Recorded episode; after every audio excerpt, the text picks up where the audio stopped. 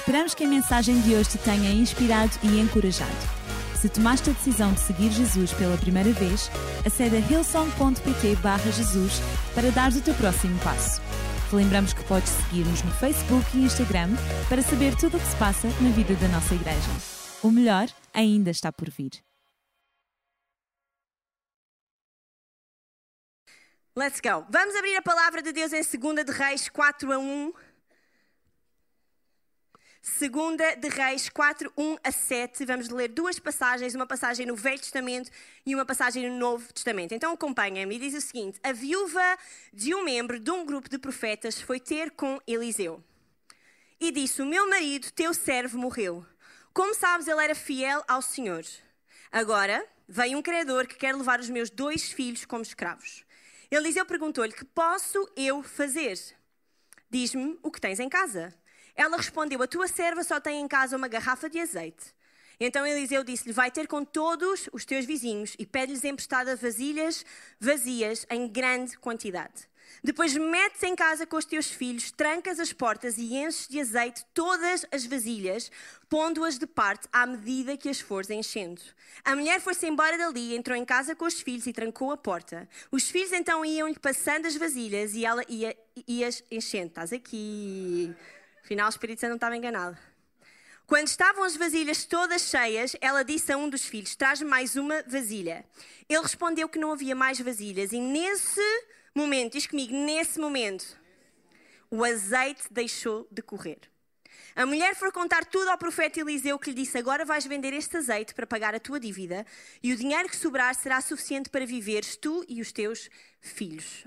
Até aqui a palavra de Deus. E agora nós vamos ler em Mateus 25, 1 a 13. Mateus 25, 1 a 13.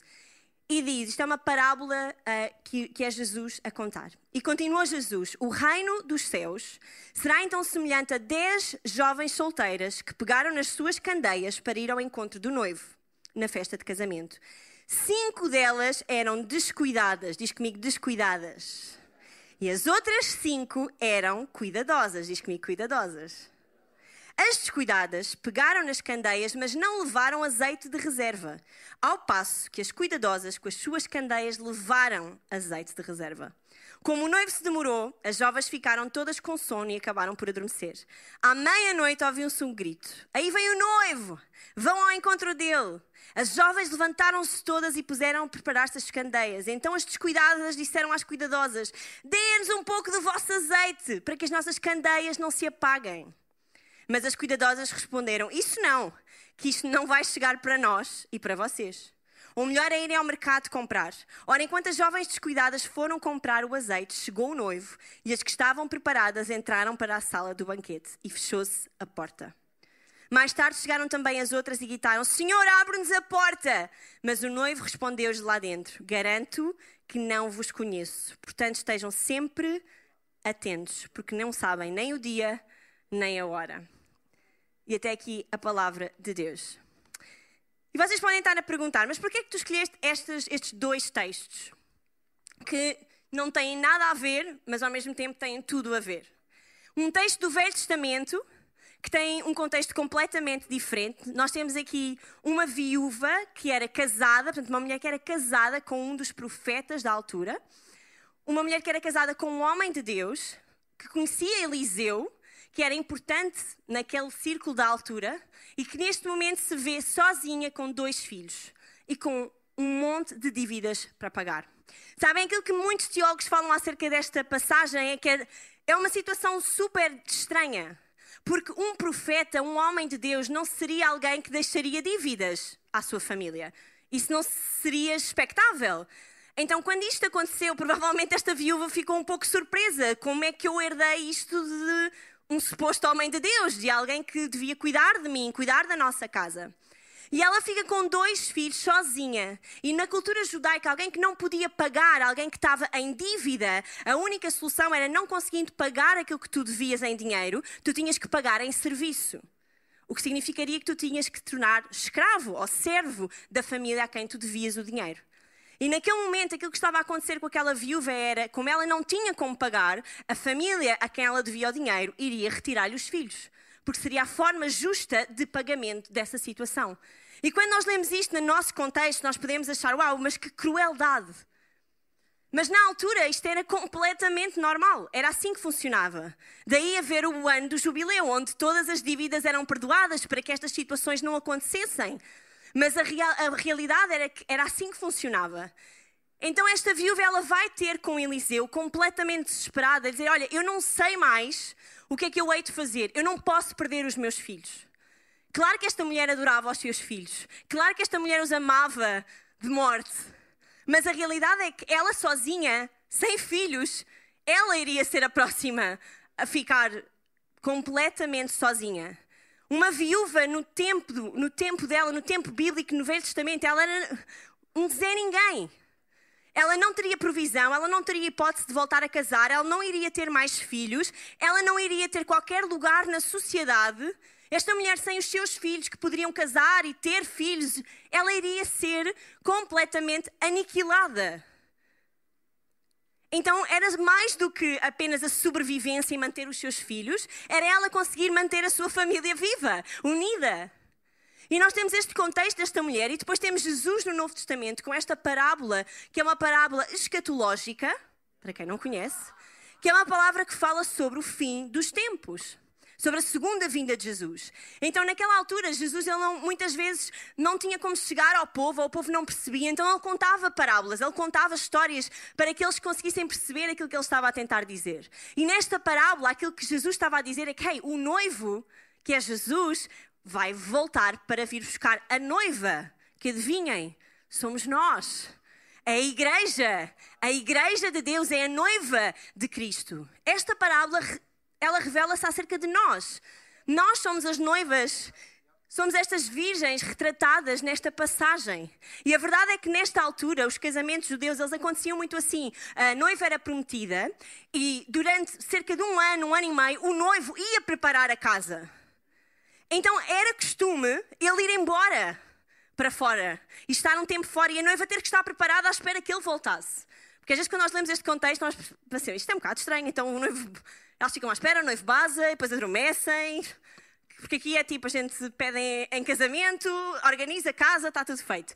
Na altura não era assim. Então o contexto era elas tinham que estar preparadas. Porque a qualquer momento o noivo ia chegar e a festa de casamento tinha que se realizar.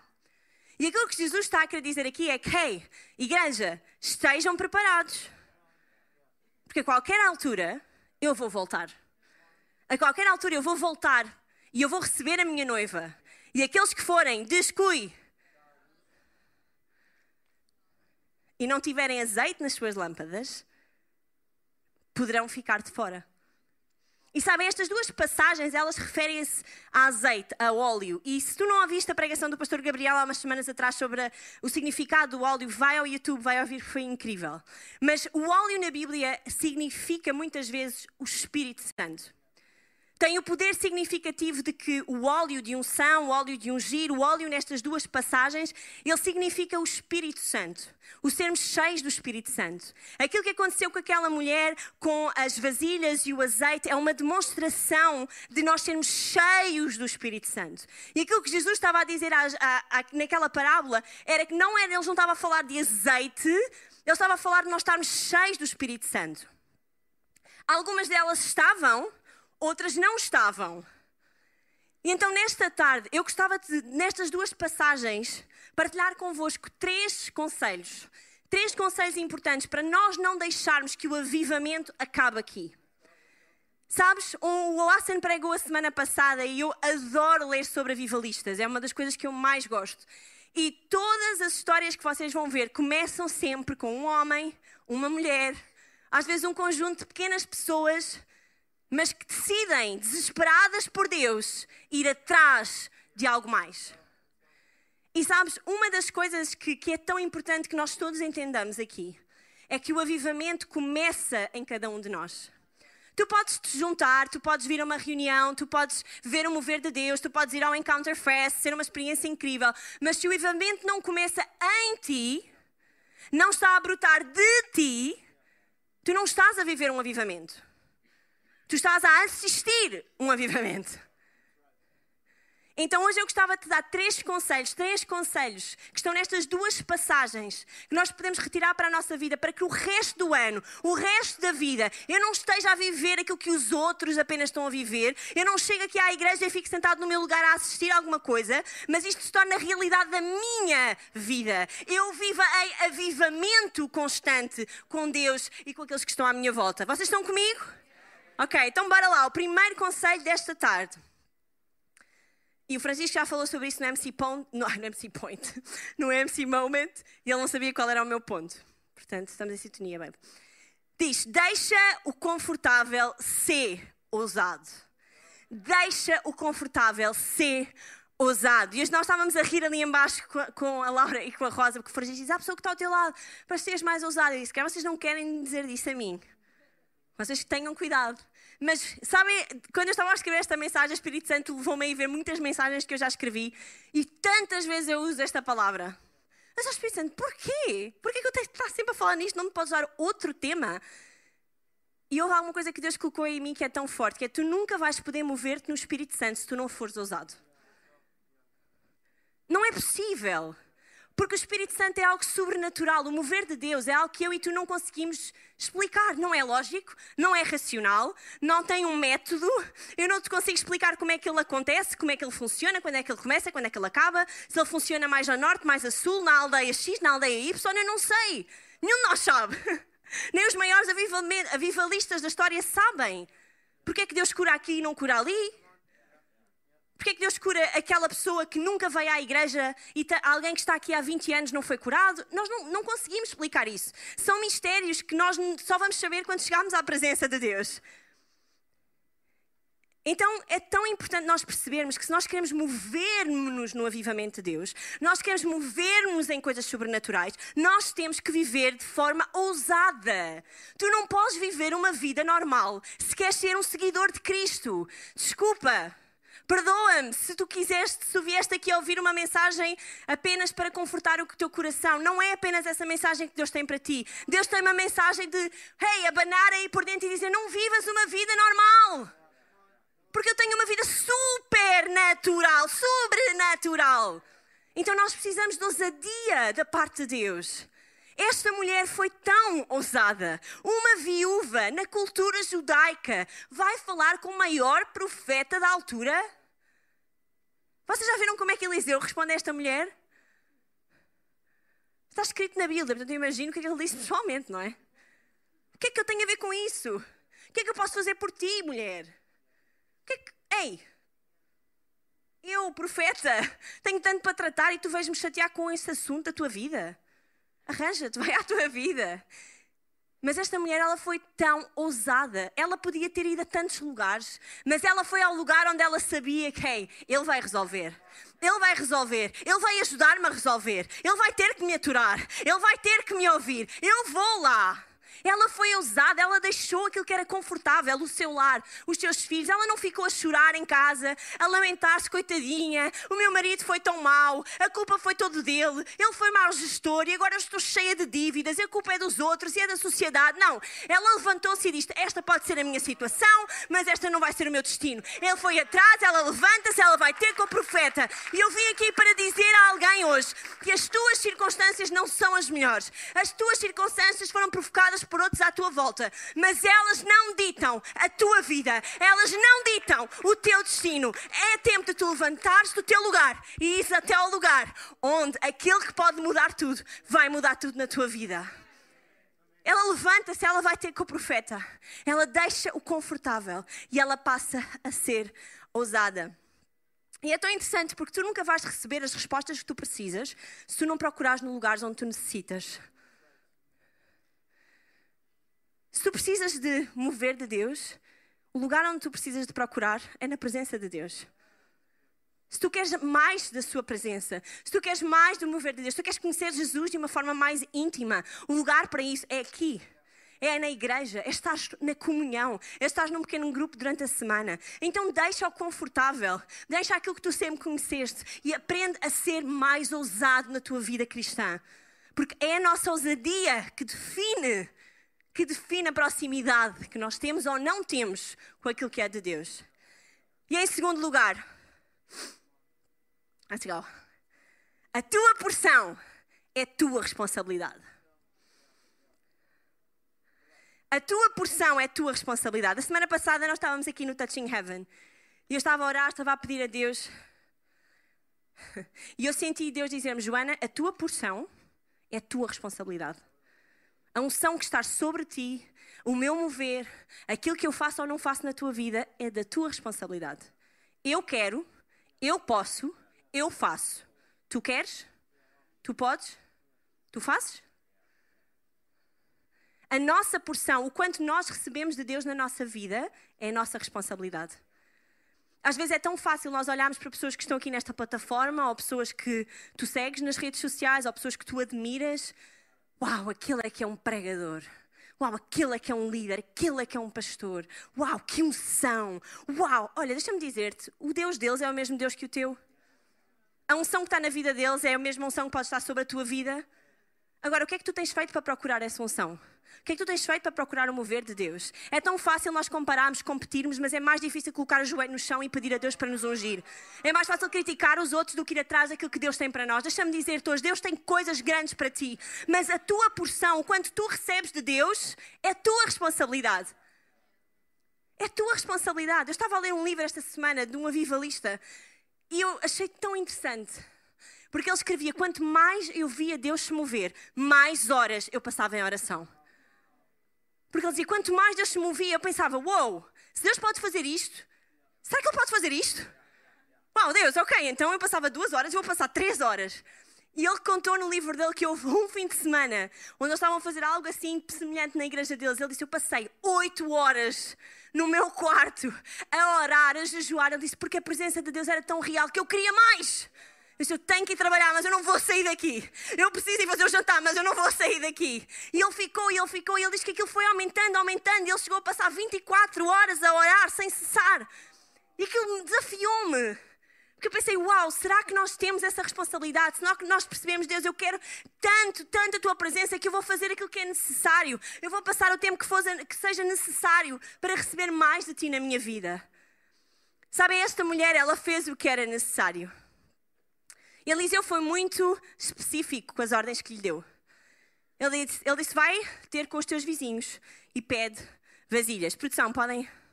Eu quero desde já agradecer ao meu querido sogro que me emprestou estas vasilhas de azeite de coleção. Ok? Pode, pode colocar aqui. Pode colocar aqui. Ok? São vasilhas de azeite a sério, exato, não estou a fingir. Ok? De coleção, são antiguidades.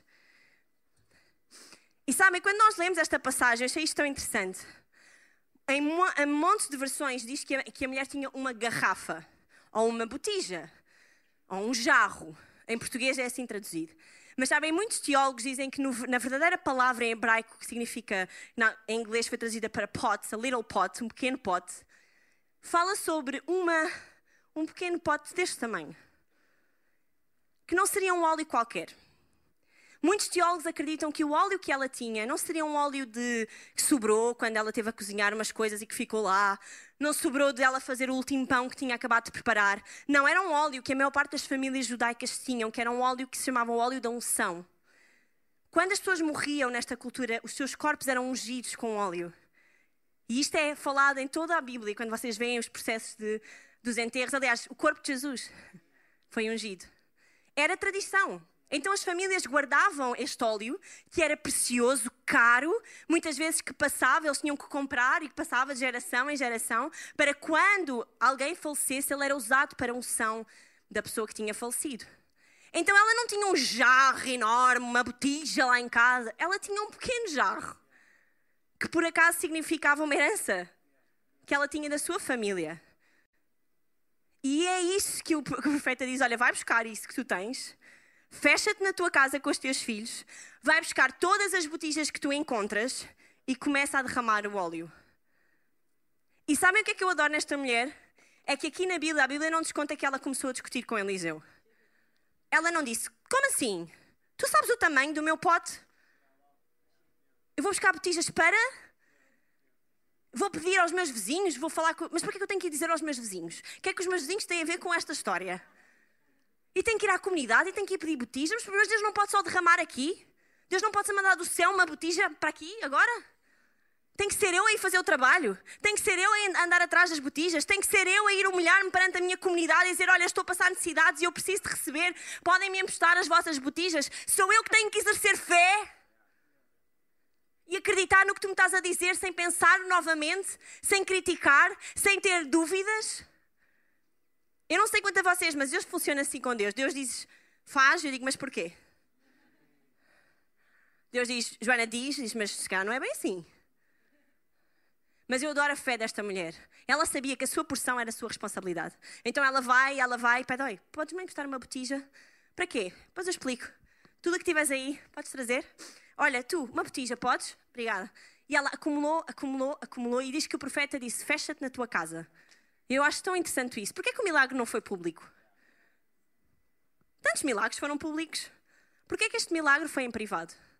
Porque muitas vezes os milagres que Deus quer fazer na tua vida não é para mais ninguém ver. São coisas que tu precisas de resolver com Deus. Há coisas que tu precisas de ver jorrar na tua vida que tu só vais ver quando tu fechares a tua porta. Quando tu deixares os outros lá fora e quando tu experienciares Deus por ti próprio. E sabem, o interessante é que o milagre não se deu só nas botijas, ela não colocou e aquilo ficou cheio. À medida que ela ia derramando, o azeite corria. E ela derramava e corria. Ela derramava e corria e não parava de correr e não parava de correr e não parava de correr. Sabes porquê? Porque quando tu tens, aquilo que é aumentado é apenas quando tu usas. O Espírito Santo, quando tu estás cheio do Espírito Santo, não é para estar cheio sozinho, é para pôr noutros. E multiplicas, e multiplicas, e à medida que tu deixas, tu és, tu és cheio. Tu pões, tu és cheio. Tu colocas, tu és cheio. A botija não está cheia para ti. A botija está cheia para os outros. Então a porção, a tua porção é a tua responsabilidade. A Bíblia diz que o azeite parou quando? Quando? Quando acabaram as botijas. De quem é que foi a responsabilidade de parar o milagre? Foi a fé da, daquela família. Eu acredito que quanto mais botijas eles tivessem, mais Deus enchia. A Bíblia, aquilo que diz foi quando acabou, ela própria disse: Como assim não há mais? Meu Deus, olha só o que está a acontecer, vamos buscar mais, não há mais. E os filhos dizem: Não há mais. Como não há mais? Deve ser uma mulher cheia de fé, ela estava ali, oi, agora vou encher os bidões inteiros, vocês estragam isso. A tua porção é a tua responsabilidade. Tu acreditas que Deus pode fazer alguma coisa? Traz as vasilhas, traz as vasilhas. Quais é que são as áreas da tua vida que tu ainda não trouxeste à presença de Deus? Quais é que são as áreas da tua vida que tu achas que Ele não pode encher? Quais é que são as áreas da tua vida que tu achas que não vale a pena trazeres à presença de Deus? Yeah, é bem fixe vir falar sobre avivamento e vir assistir e sentir o mover de Deus, mas eu não vou trazer a minha vasilha dos relacionamentos porque eu não quero que Deus mude essa parte da minha vida. É pá, é excelente vir aqui e sentir coisas fantásticas, mas eu não vou trazer a minha vida financeira porque eu não quero dar uma grande oferta no coração pela casa.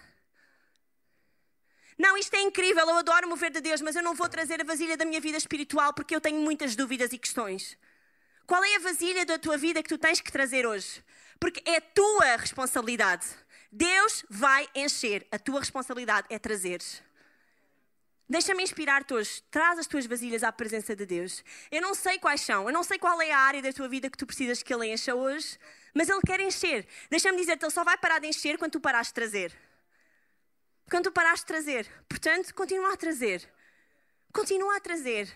Porquê é que nós vimos domingo após domingo? Porquê é que um domingo por mês não nos chega? Porque cada vez que nós vimos, nós somos cheios. Nós vimos Deus enche, nós vimos Deus enche, nós vimos Deus enche. Ele, ele tem infinitamente mais daquilo que nós conseguimos pensar ou imaginar. Então deixa-me inspirar-te. Traz as tuas vasilhas hoje. Vem à presença de Deus, deixa que Ele te encha. E ei, não sejas sovina na tua fé. Não tragas só uma vasilha. Quando Deus pode encher mil. Não convides só uma pessoa. Quando Deus pode salvar 30? Bora lá, vamos ser usados com a nossa fé. A tua porção é a tua responsabilidade. Quantas vasilhas é que tu vais trazer a Deus este mês? Quantas coisas é que tu vais trazer perante Deus? Porque tudo aquilo que tu trouxeres, Deus vai encher. Deus vai se mover. Em terceiro e em último lugar, enquanto nós chegamos ao fim, Jesus é tudo o que tu precisas. Não mantenhas o seu mover só para ti. É tão interessante nesta passagem porque é tão significativa esta questão do óleo. o estarmos cheios do Espírito Santo. Aquelas virgens à espera do noivo que estavam com as candeias cheias. Deixa-me dizer-te isto: Jesus tem que ser suficiente para nós. Nós temos que estar cheios da Sua presença, cheios de quem Ele é, cheios do Seu mover, cheios da Sua palavra, dia após dia. Mas isso não é só para nós, é para os outros. Nós não podemos manter este avivamento aqui nestas quatro paredes. Este avivamento é para a cidade de Lisboa. Este avivamento é para a nação de Portugal. Este avivamento é para a Europa. Este avivamento não é para ser vivido aqui na Lispolis ao domingo, porque tu vens e é muito giro e vais para casa e está tudo igual. Este avivamento é para ir à tua vida financeira, relacional, emocional, emotiva, espiritual, física, é para entrar na tua casa, no teu casamento, é para entrar no teu local de trabalho, no teu autocarro, no teu supermercado. Este avivamento tem que se estender por todo lado onde tu vais, por todas as vasilhas que fazem parte da tua vida. Jesus, ele não, ele não se contenta só com um, com um cantinho. Às vezes nós queremos fazer isso com Deus, não é? Deus, olha, eu amo-te muito, mas é só nesta vasilha, tá? As outras não. As outras não mexem, está bom assim. Mas Deus não funciona assim. Com Deus é tudo ou nada. Com Deus é quente ou frio. Porque os mornos, Deus vomita. Então deixa-me inspirar-te hoje. Ser quente. Ser quente, fica em fogo pelo Espírito, fica em fogo por fome de Deus, pela Sua presença, por conhecer quem Ele é, por discernir a Sua voz, por estar mais perto de quem Ele é, na Sua presença. Sabes, quanto mais nós damos aos outros, mais Deus te dá a nós. Então não permitas que o avivamento acabe aqui. Não permitas que o avivamento acabe este mês. Não permitas que o avivamento acabe na tua casa, na tua relação com Deus. Não permitas isso. Deixa-o confortável. Sê ousado. Lembra-te que a tua porção é da tua responsabilidade. É da tua responsabilidade. E em terceiro e último lugar, não mantenhas o mover só para ti. Não mantenhas o mover de Deus só para ti. Não ponhas as vasilhas só para ti. Não tenhas o azeite só para ti. Eliseu diz que depois de elas estarem todas cheias, a mulher disse: Olha, está tudo cheio, isto aconteceu. Ele disse: Olha, incrível, paga as tuas dívidas e vive com o resto. Vive com o resto. E sabem, tantos comentários bíblicos nos explicam que o resto não era coisa pouca. Que o resto era perto de um euro milhões da altura que o resto foi mais do que suficiente para ela viver bem com a sua família, com os seus filhos, pagar a todas as pessoas e mesmo assim abençoar outros à sua volta. Deus, quando faz, Ele não faz por pouco. E deixa-me deixa encorajar-te hoje. Assuma a tua responsabilidade. Traz as tuas vasilhas, dobra o teu joelho, procura por mais de Deus, porque à medida que tu chegas mais perto, Ele chega-se mais perto. A coisa preferida de Jesus é quando tu tiras tempo para estar com Ele. É tu, quando tu fechas o teu a porta do carro, ou a porta de casa, ou a porta da casa de banho, sei lá. e tu dizes, Deus, it's me and you now. It's a date. Ele está à espera, sedento que tu faças isso. E quantos de nós, em mim incluída, passamos às vezes dias, horas? Tudo é mais importante. O trabalho é mais importante, as contas são mais importantes, os estudos são mais importantes, a Netflix é mais importante, o sair com a família é mais importante. Deixa-me dizer-te, não há nada mais importante do que estás na palavra de Deus, não há nada mais importante do que estás na presença de Deus, porque é a presença de Deus que te guia no teu trabalho, é a presença de Deus que abençoa a tua família, é a presença de Deus que traz cura ao teu corpo, é a presença de Deus que traz cura à tua saúde mental. Então não estejas à procura de coisas em sítios onde tu não vais encontrar. Mas procura no único sítio que te vai encher. Não só um bocadinho, mas encher a transbordar. Então, tua porção, tua responsabilidade. Nesta tarde, nós vamos ficar de pé. Enquanto a equipa nos lidera.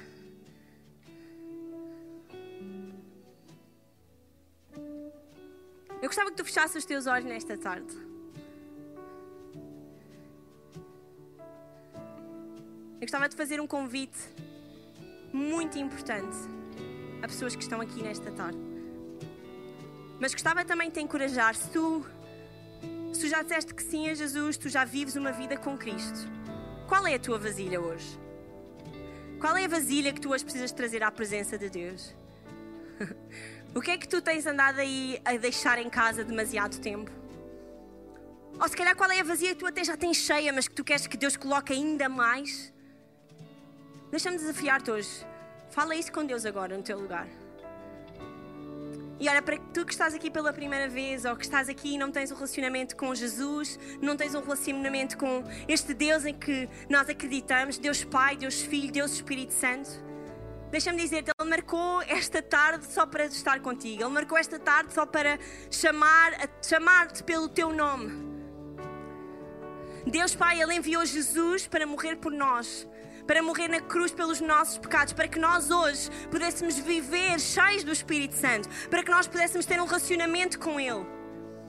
Tu não foste desenhado para fazer esta vida sozinho, tu não foste desenhado para fazer esta caminhada aqui no mundo, isolado, sozinho, sem ajuda, não.